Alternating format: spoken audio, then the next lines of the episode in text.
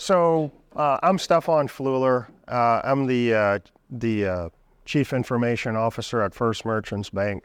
What I'm going to do today is kind of just walk through my journey as a leader at First Merchants, being there for 23 years. Um, you know, when you think about 23 years, it's a it's a really long time. I have uh, four kids, uh, 25, 25, 21, and 20. And I will tell you that the time goes by pretty fast. So, the whole idea today is I'm going to tell you one story. It's my story, um, what, what's got me kind of here, and then talk about where here is and where tomorrow needs to, needs to be. And it begins and ends with my opportunity to be able to grow and meet the challenges being at this company for, for this long. So I, I just want to be clear there are no easy answers in anything I'm going to say. Okay, first off, uh, I don't pretend to have the answers. I'm just sharing a perspective with you today. Uh, Doug and I have, have talked over the years about me participating in this. I'm gonna I'm gonna talk with you, and I'm gonna be vulnerable with you today. So I stand in front of you as an introvert. Uh, I had a little bit of anxiety coming in here today because I'm just not a public type speaker. Uh, when you get me talking about a subject that relates to the work, I love it. I, I'm able to, to get things done. Uh, and I'm going to talk to you about the journey from what I did, where I come from, and my unique perspective and story. But every one of us have stories a story, and every company is unique in and of itself. So, again, today is not pretending to have a command of the answers, it's sharing one perspective. So, I'm going to talk about the company because that's the context that I've been within. And then I'm going to talk about me, where I came from. Uh, I'm going to talk about my tendencies because the whole idea here is I didn't grow up through from a career perspective through a traditional doing IT things as an IT professional. I didn't come up through infrastructure, I didn't come up through data, I didn't come up through software dev. It's a, a pretty interesting story and, and it's, uh, it's different. Uh, and to whatever extent uh, that's beneficial, uh, great. But every one of you have an opportunity to, to understand who you are, how you affect others, and how you can lead change.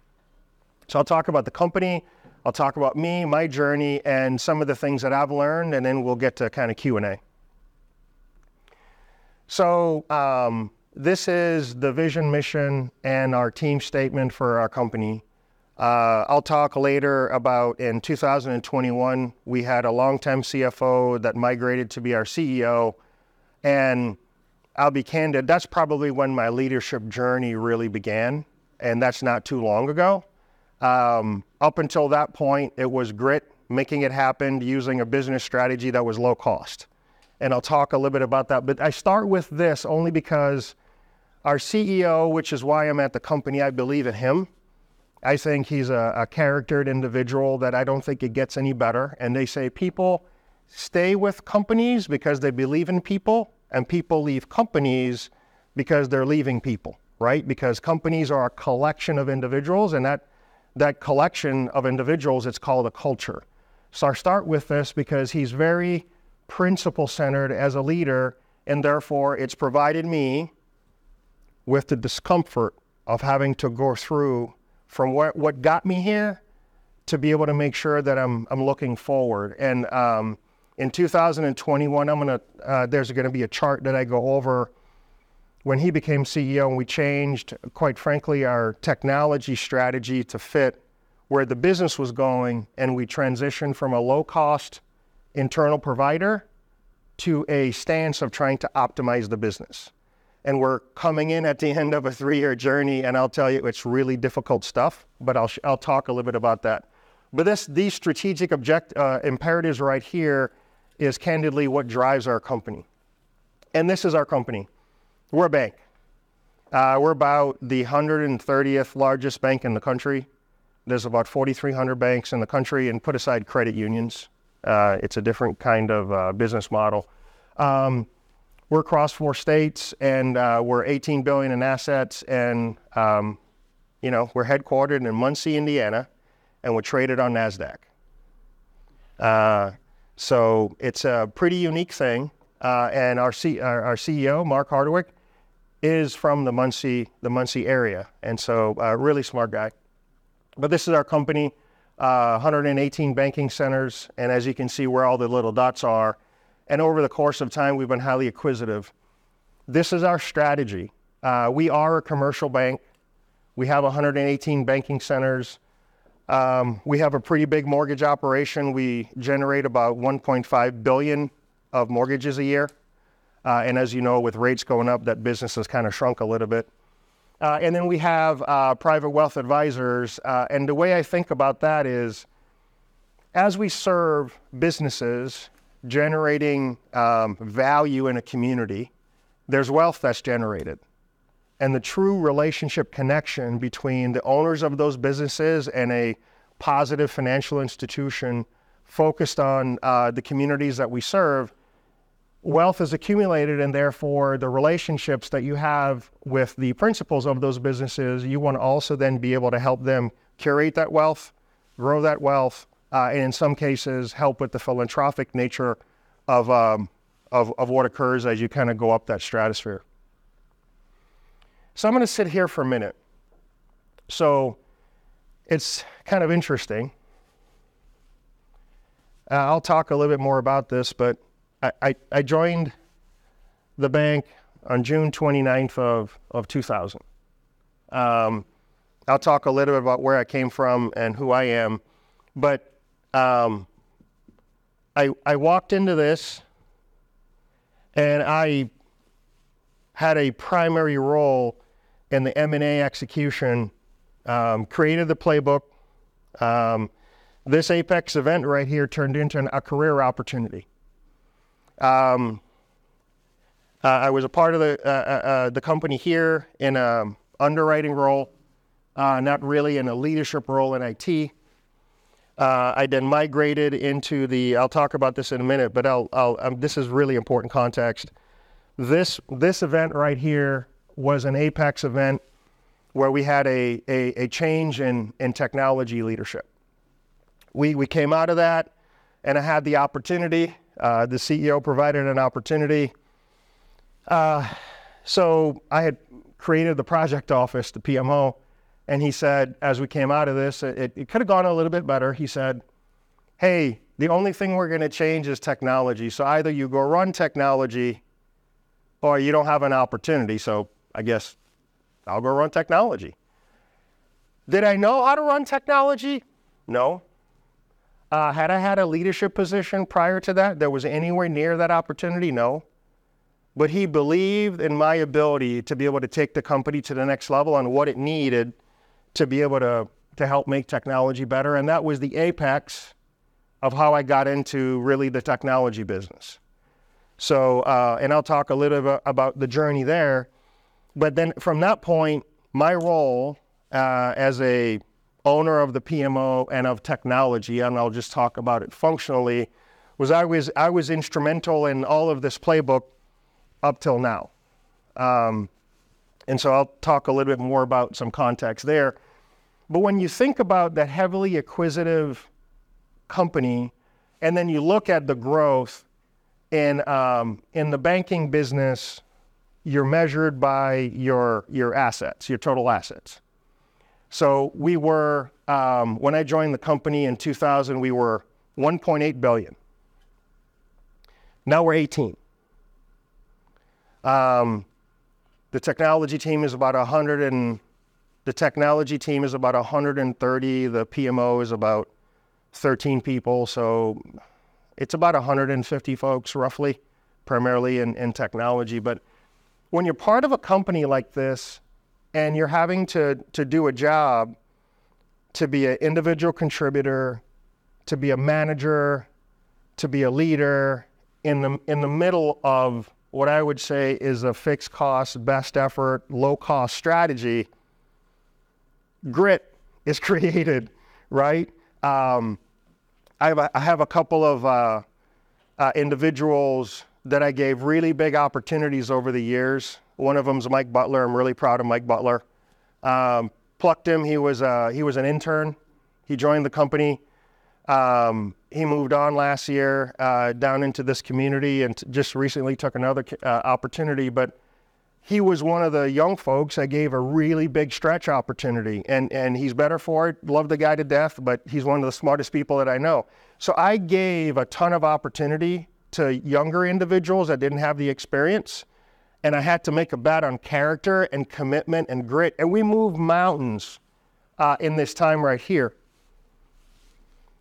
That strategy worked until it got to 2021 and I'll talk a little bit more about what happened in 2021. But this growth of 10x over 23 years, there's not a day that goes by where I don't think about 23 years at a company. Um, I think, uh, Kent, you and I were talking earlier about was there, there must have been a moment over those 23 years where I was like, I'd like a different challenge. And the answer is we had all the challenges that we needed to get through there. Um, and one of the biggest ones that um, I kind of learned in 21 as we made a big strategic shift was that leadership is really critical and it's a little squishy, but my goodness, it's just significantly important. So, about me, um, I was born and raised in Paradise, St. John and the Virgin Islands. Now you're asking yourself, why you why are you in Indiana? Um, well, I moved uh, from from St. John. My mom, my mom's a native. She still lives there, so I can um, at any time up and just move home and live in paradise. Retirement home's paid off, you know. So uh, I'm just to the point where I don't have any yearning to think that paradise is a place because I was born and raised in paradise, and then I built a house and um, in Muncie, Indiana, uh, back in 2010 or something, right next to a field of corn. And people are wondering, like, why'd you make that choice? Well, you know, uh, from my perspective, it's really about what's important to you, and it's not about perception.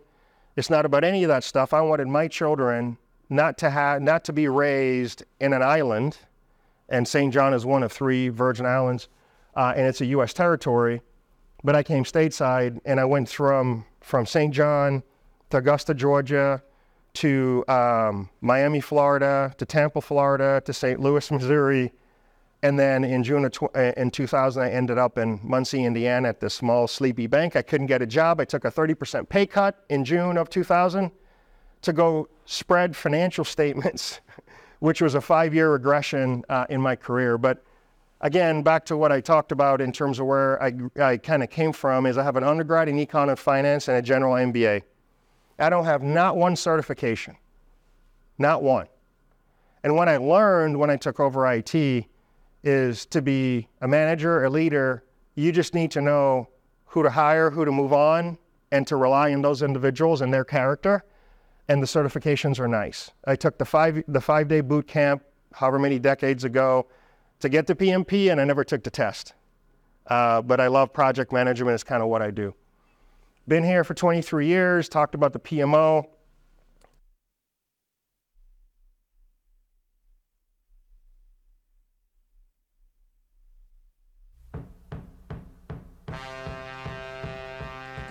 Now, I think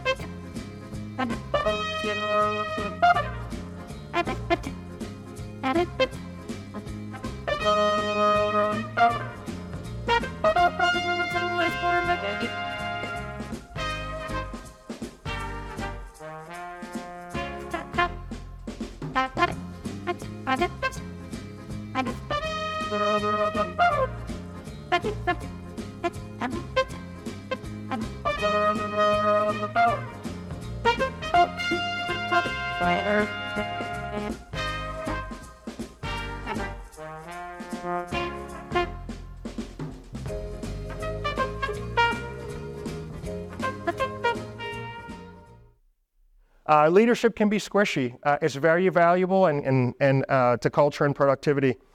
It is very challenging these days because I've been doing this for so long to think that I have to do such simple things that are so critical to my role. And I'm sitting there going, I remember the days where I did the work.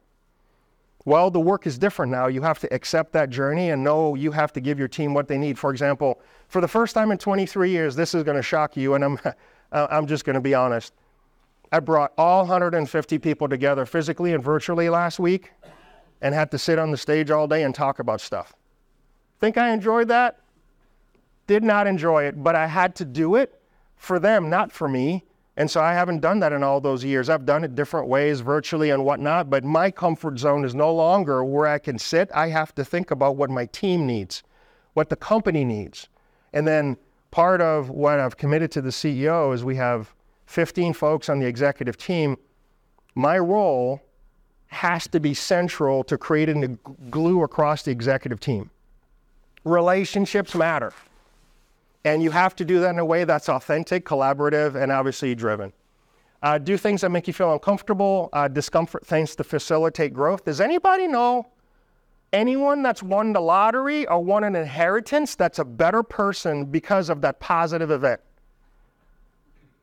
Nobody. Growth and evolution into a better human being comes from strife. And we, we won't talk about my divorces in that at all. Um, relationships matter, and surely is the only thing that makes it worth it. Uh, I've been married uh, to my wife for 13 years. She's made me better. My wife is smarter than me. She's a midwife at Community North, and I love who she is, and we're on a growth journey together. And then I stand up here having mastered nothing, and the journey continues. Up at the right is a, a little Phil Jackson quote surrender to me for the we. I think it's really awesome. Doug, do we have time for questions? Yes, sir. So you reminded me of what for the one percent rule. They to live with that. I'm sorry. The one percent rule. I've heard it, but uh, uh, walk walk through it for us. It actually speaks to your topic. So one percent rule is about. It's the mission of your own Yeah. The growth mindset. Yes. It's a simple mathematical formula that we are here to do good. So every day you do one percent better than yesterday. Yes. If you do the math, you know, one raised to 365, you reach up to 37.7, which means that I want to do better 1% per day. That means 37 better after a year. Yeah. What, let's be realistic. This is what I tell my teams. You need to adopt that growth mindset so that you may fail, and that's okay. But it made you better so you know what you need to do for tomorrow. Maybe you land up at 15% better. Right. It is definitely better than that fixed mindset that you were talking about. That's the type of people you want on your team, not the one that steady idea want to do the same thing for 20 years. Because in our team, it does not.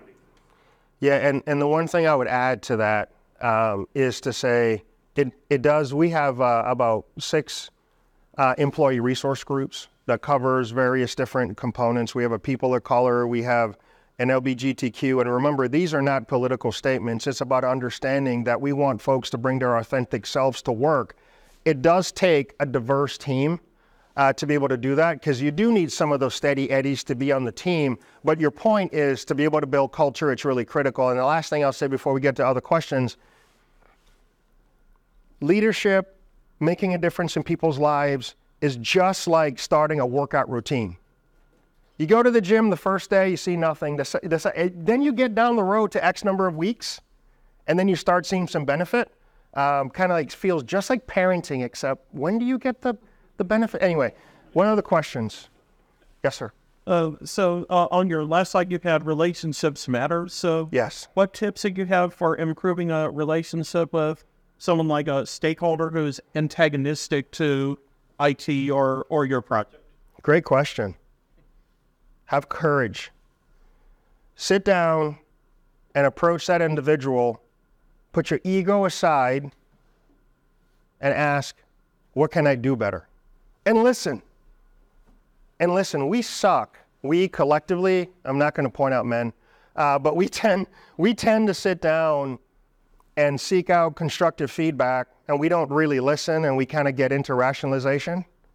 So I would just say have an open heart, listen, ask exploratory questions, seek to understand, not be understood, and get that feedback, and then make some commitments.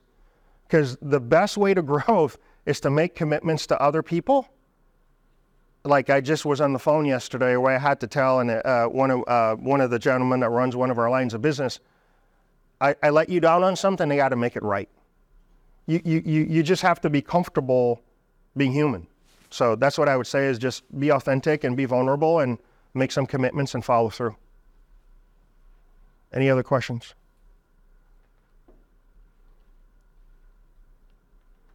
What do what are you guys' thoughts? I mean, give me give me some feedback. Like give me give me some perspective on does any of this resonate?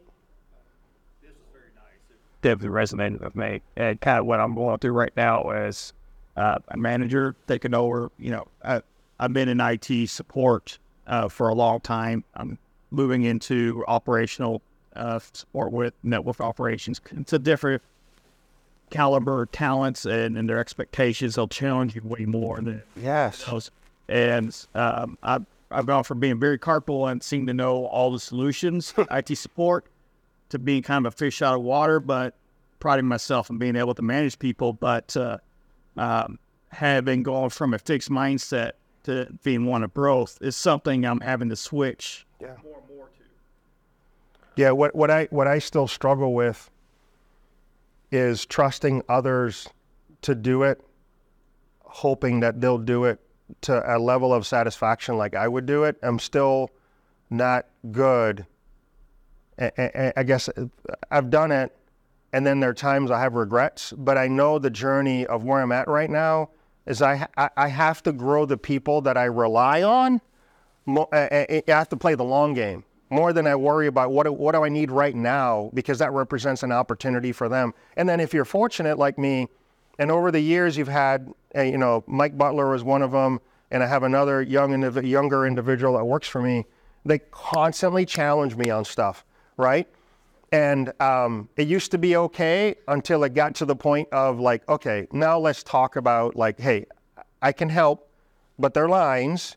Let's talk about how you can help me better as you're trying to make things better. And you have to get into the validation of our role as leaders, managers, whatever you, wherever you live in that echelon. You have to know your goal. You're there to support them because they're the ones closer to the work and they're people. They got to do it. It's no longer about like what you need. It's about what they need because you have to multiply yourself because you're a leader now. So, yeah. Done. One last thing I want to say, not trying to monopolize time, but earlier on in your presentation was uh, shifting more into, you know, look at the person individually. You know, do they seem authentic? Uh, are they genuine? You know, you you want to recruit people with a good personality. Um, and early on, I've reported to Shay with for a number of years, and I, I've looked for people with the best resume, and they didn't pan out at all. Yeah. So I, I Everybody in here has a story. like who's the best fit, uh, the cultural fit, and uh, that's worked out really well. Absolutely. Uh, I will tell you. Um, and so I have one role. I'm not going to say what it is. I have one role that I've been through the most number of direct reports. Um, and it's simply because that role is critical to what I do, and I need a partner. And I had one individual that that that worked in in in a military uh, type setting before, came to the group with a great resume, a great story, and the challenge was he wasn't willing to be a partner with me. And I'm like, and the resume was awesome, interviewed great, and I'm like, I need a partner. Well, I'm the director of so and so, like you know, I, and I'm and it got to the point he sat down with the other leaders and got feedback, and refuse to literally validate their feedback in any way. And I'm like, you can't go get the feedback and then not incorporate it because you think I'll have all the answers. You're not gonna connect to them. You're not gonna let them know that that they matter. And so uh, I continue to work on that. But cultural fit's really critical, and I try not to look at a resume and fall in love with it because it's it's just a path of disappointment. So, Doug. Stefan, thank you. Okay. Good.